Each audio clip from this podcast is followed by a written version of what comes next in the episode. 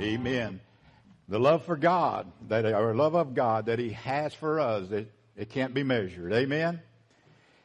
This morning you have your Bibles turned to Proverbs chapter 24. We're going to begin by looking at two passages of scripture there, verse 11 and 12. Looking at the title of our lesson this morning, Life. God giveth and God taketh away. Proverbs 24 verse 11 says this, Rescue those being led away to death. Hold back those staggering toward slaughter. If you say, but we know nothing about this, does not he who weighs the heart perceive it? Does not he who guards your life know it? Will he not repay each person according to what he has done.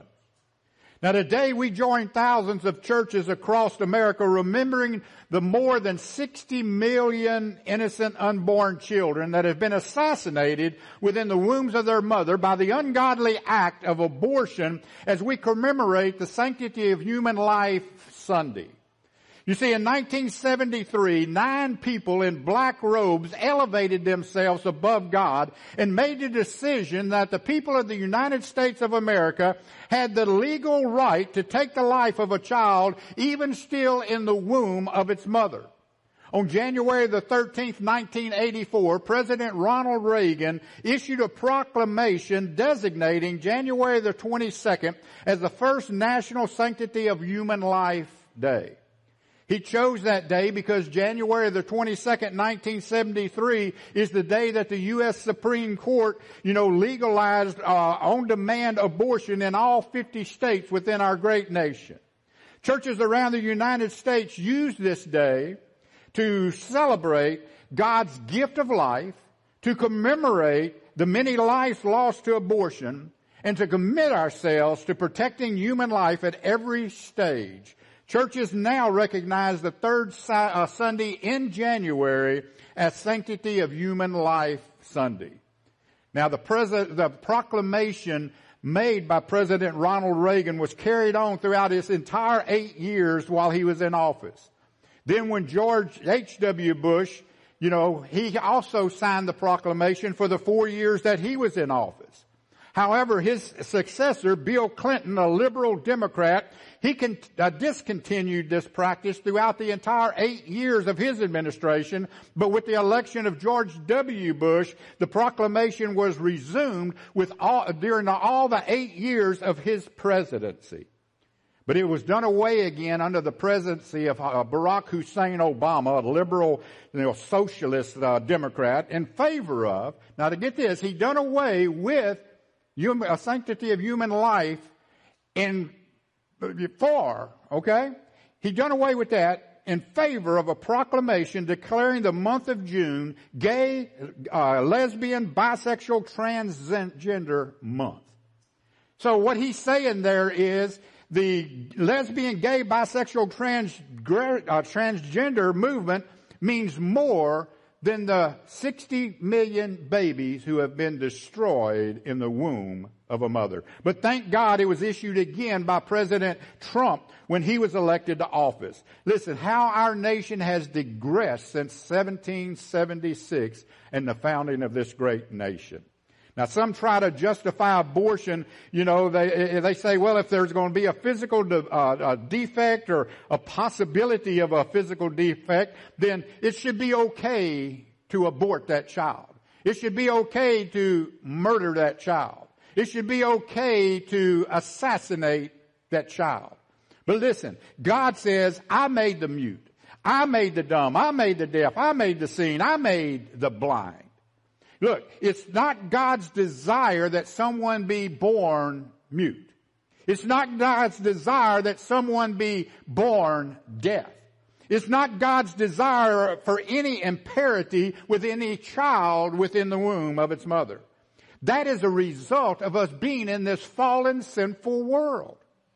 When a child is born deaf, to God be the glory. When a child is born mute, to God be the glory. When a child is born, and you know, lame, to God be the glory. When a child is born with a heart problem, to God be the glory. When a child is born with a sight problem, to God be the glory. God created that child, and only God has a right to take the life of that child.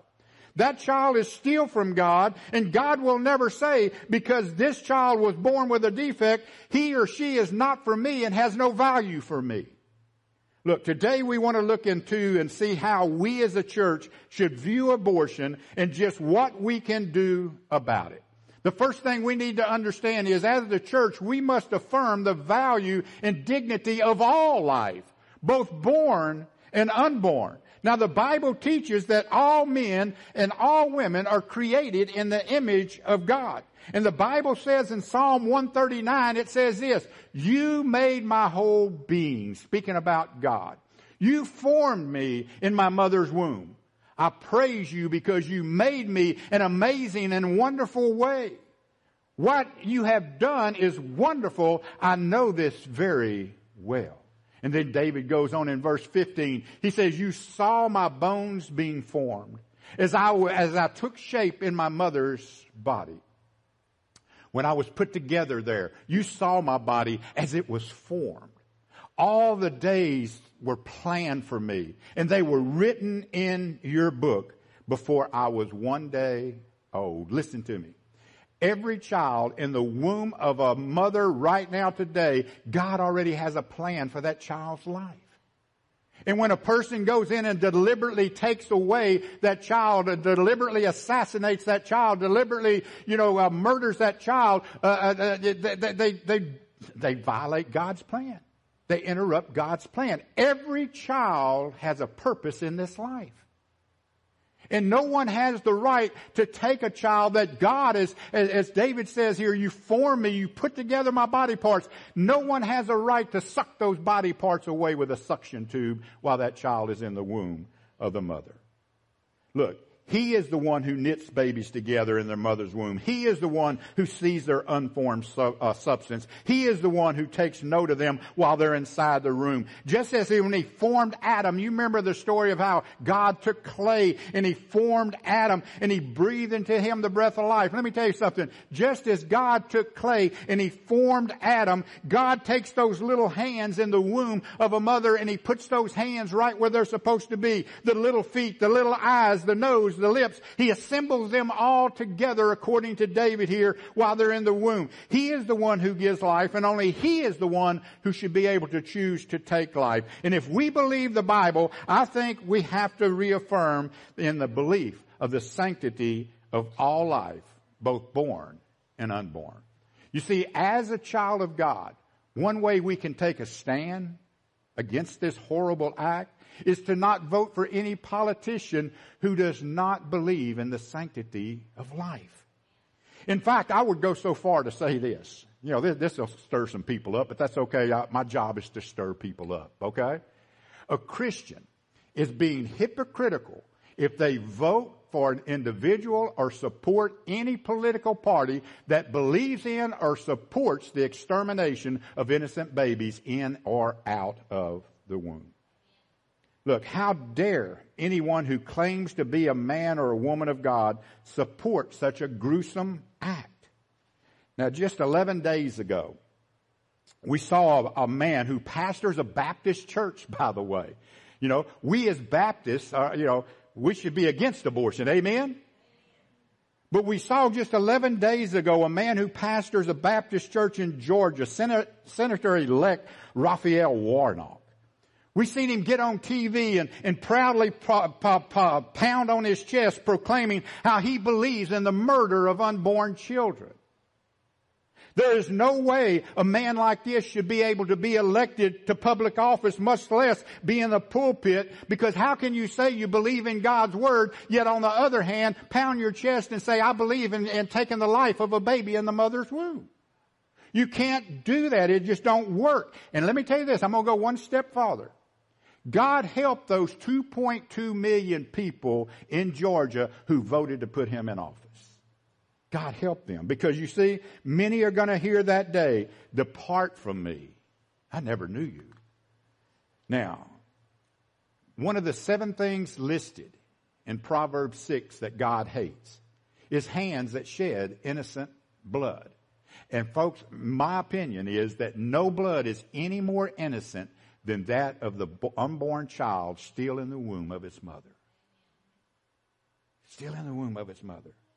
I want to say once again, and I want to make it very clear.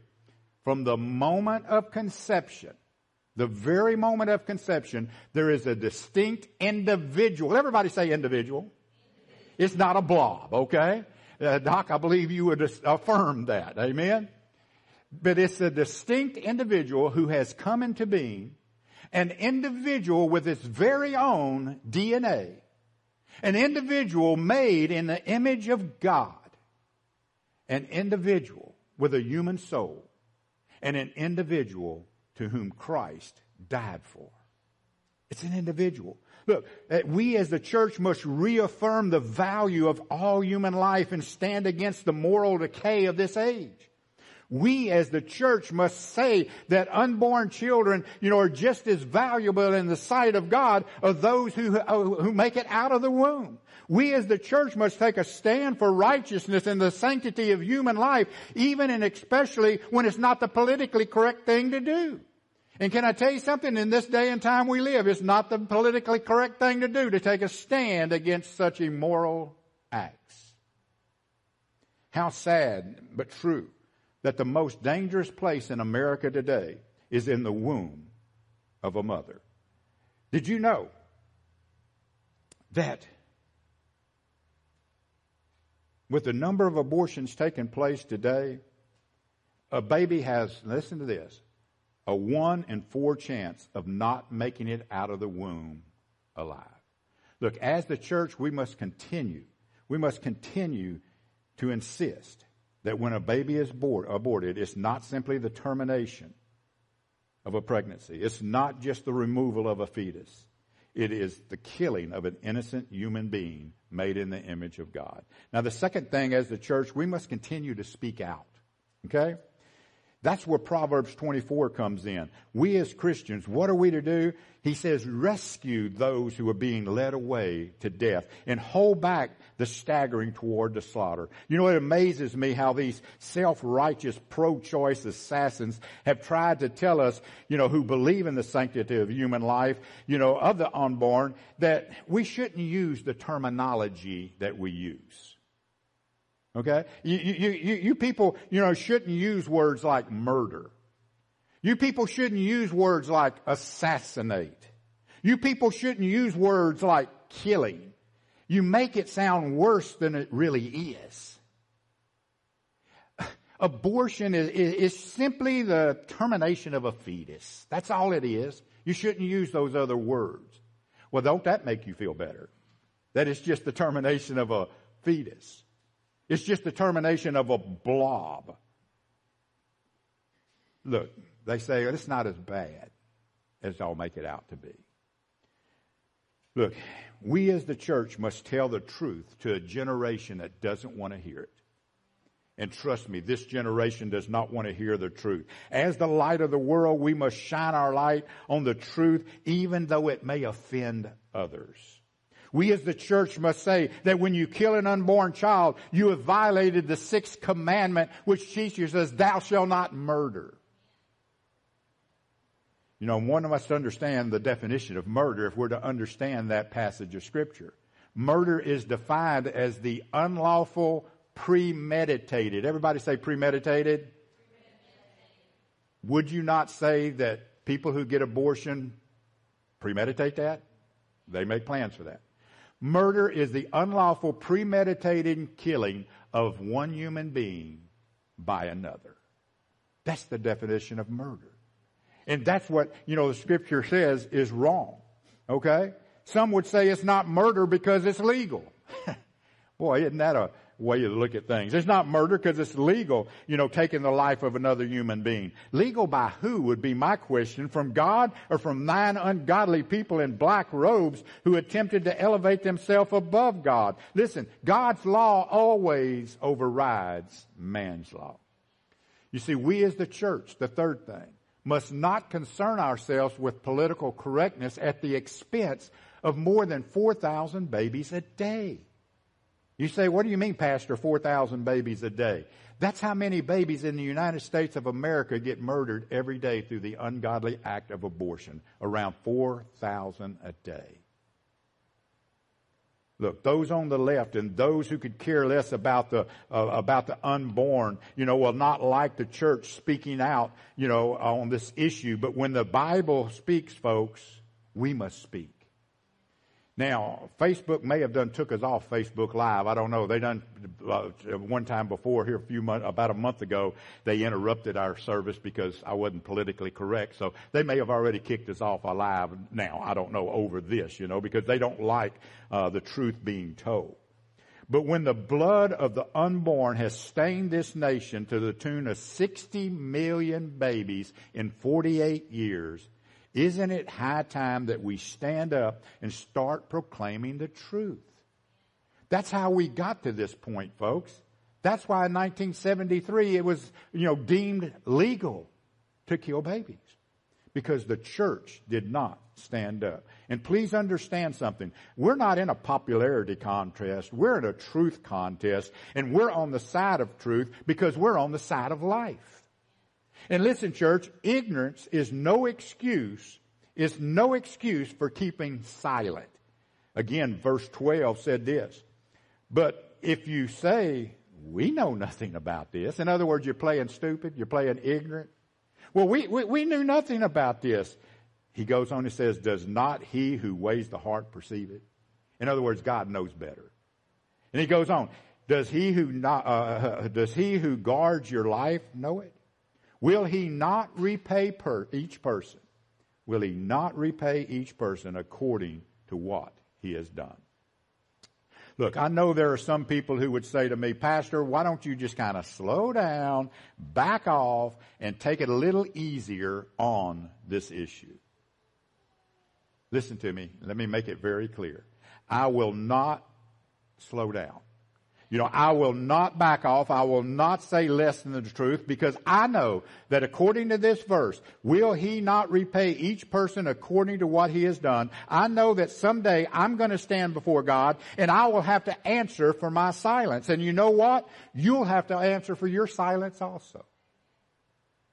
You'll have to answer for your silence also. Understand and believe verse 12 when he says each person is going to repay according to what he or she has done in protecting the unborn. Go ahead and use ignorance for an excuse. Okay? Go ahead and use ignorance for an excuse to keep your mouth shut. But remember, one day we're all going to stand before our Lord. One day. Third thing is as the church, there are six things that we must do. Six things. Let's go over them real quickly. First of all, we must begin to fast and pray for America. Folks, we, we haven't seen nothing yet. With this new administration coming in, we haven't seen anything yet. This nation is going to begin to degress like we never thought possible. So we, we, as Christians must begin to fast and pray for this great nation God has blessed us with. We must return to the Christian values this nation was founded on. This, the church has been silent far too long on this issue, and as a result, evil has overtaken our nation. We must begin fasting and praying uh, for God to forgive us as a nation and return back to our godly convictions. The second thing we must do is we must speak out in the name of Jesus Christ. We must speak out, you know, in the name of Jesus and on His Word. You know, in our name and on our word, it actually means nothing. However, the power is in the name of Jesus Christ and in His written word. The third thing that we must do, we must reach out with a message of love to the women who have had abortions. Now listen to me real closely here. Okay? For those who may have had an abortion, understand this. Abortion is bad. Abortion is a sin, but it's not the unpardonable sin. It is not the unforgivable sin. We as a church have to reach out to women who may have had an abortion. We must put our arms around them and we must say we love you in the name of Jesus Christ. And let, me just take it one step farther. You'll really like this. Some of you. Some of you are going to think I fell off the turnip truck. I did, but I didn't land on my head. So listen to me for a moment. You know, if you tell someone they should not have an abortion, that they should go ahead and have the baby, yet they're unable to take care of that baby, here's a thought. Why don't you adopt the baby? I mean, if you're going to give them counsel, yeah, you need to go ahead and have that baby because abortion's wrong. Why don't you just uh, say, you know, if you can't take care of it, I'll adopt it. I know some of you are thinking, uh, Pastor, why don't you practice what you preach? Duh. Duh. Hello. Why do you think we've adopted five children? I'm not going to stand up here and tell you you ought to do it, but if I don't do it, I think I've set the example, okay? The fourth thing we must do is we must take our pro-life convictions to the voting booth, folks. We have to. We have to.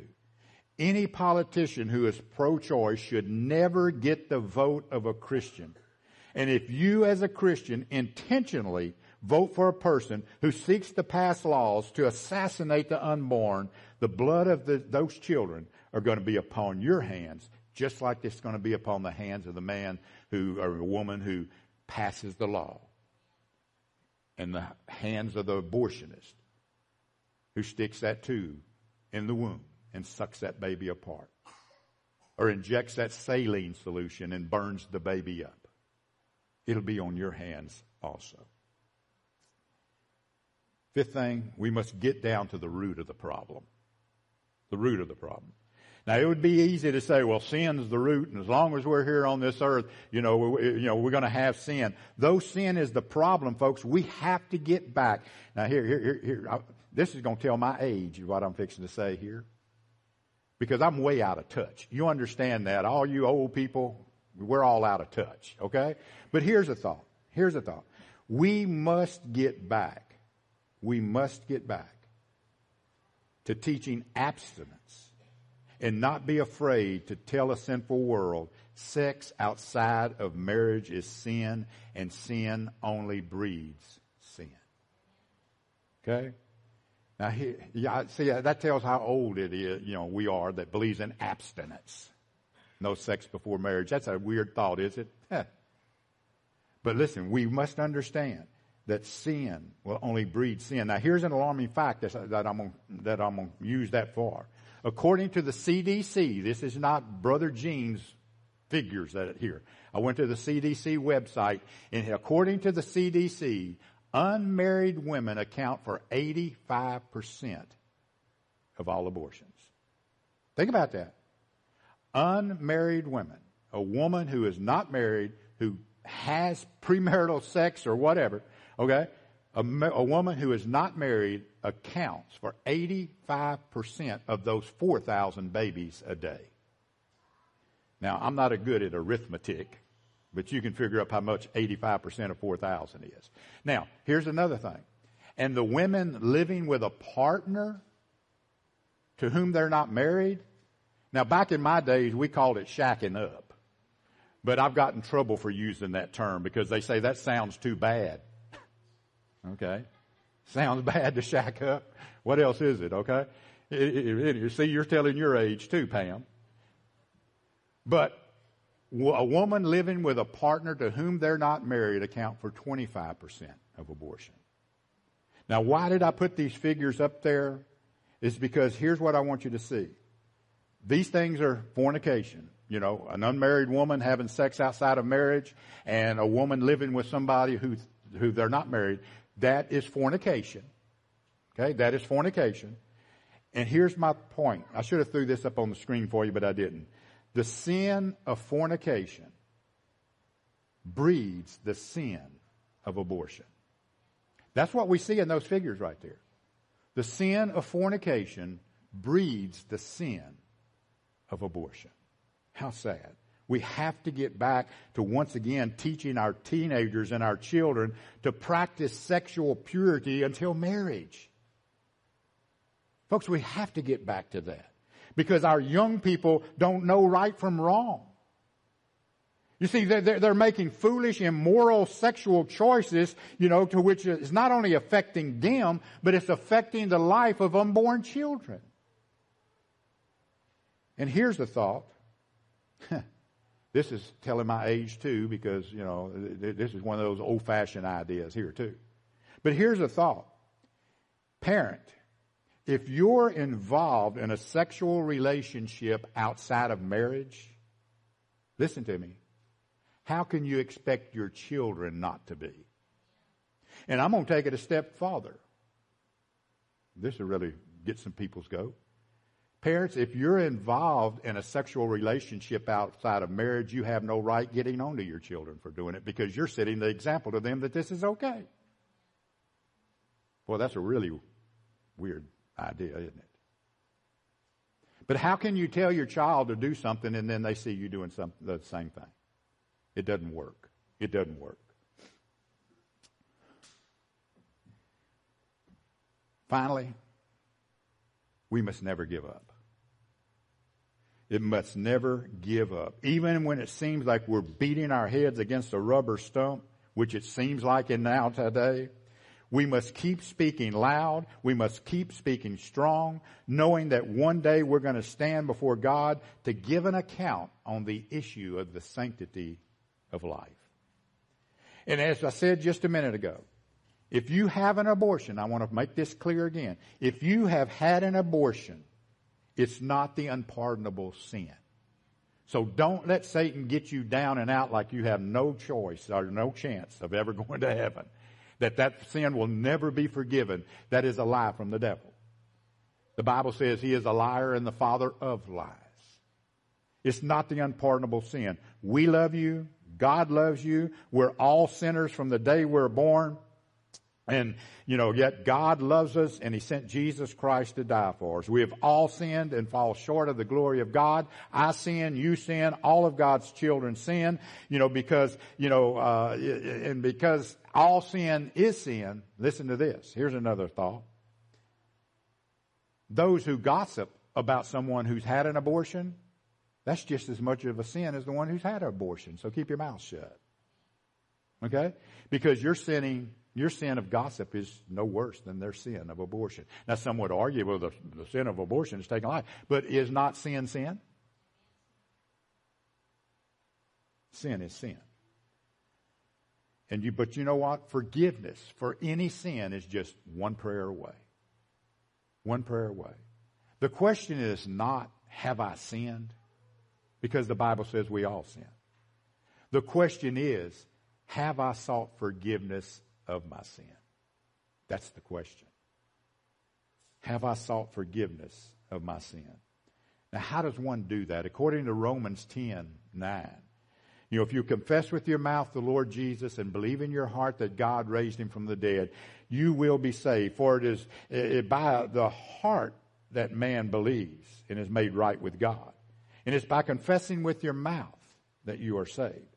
As the scripture tells us, anyone who trusts in him will never be disgraced. And then he ends that by saying this Everyone who calls on the name of the Lord will be saved.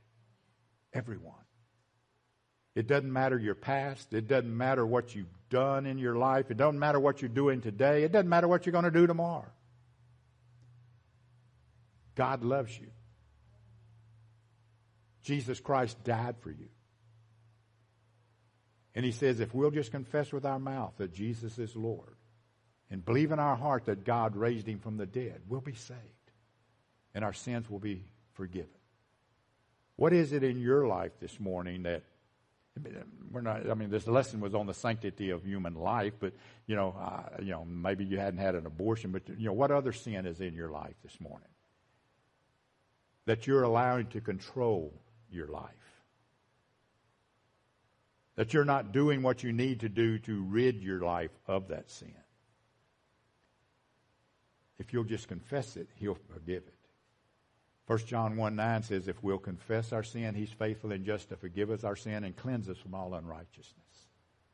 So, what is it in your life this morning that you need to bring before God and seek forgiveness for?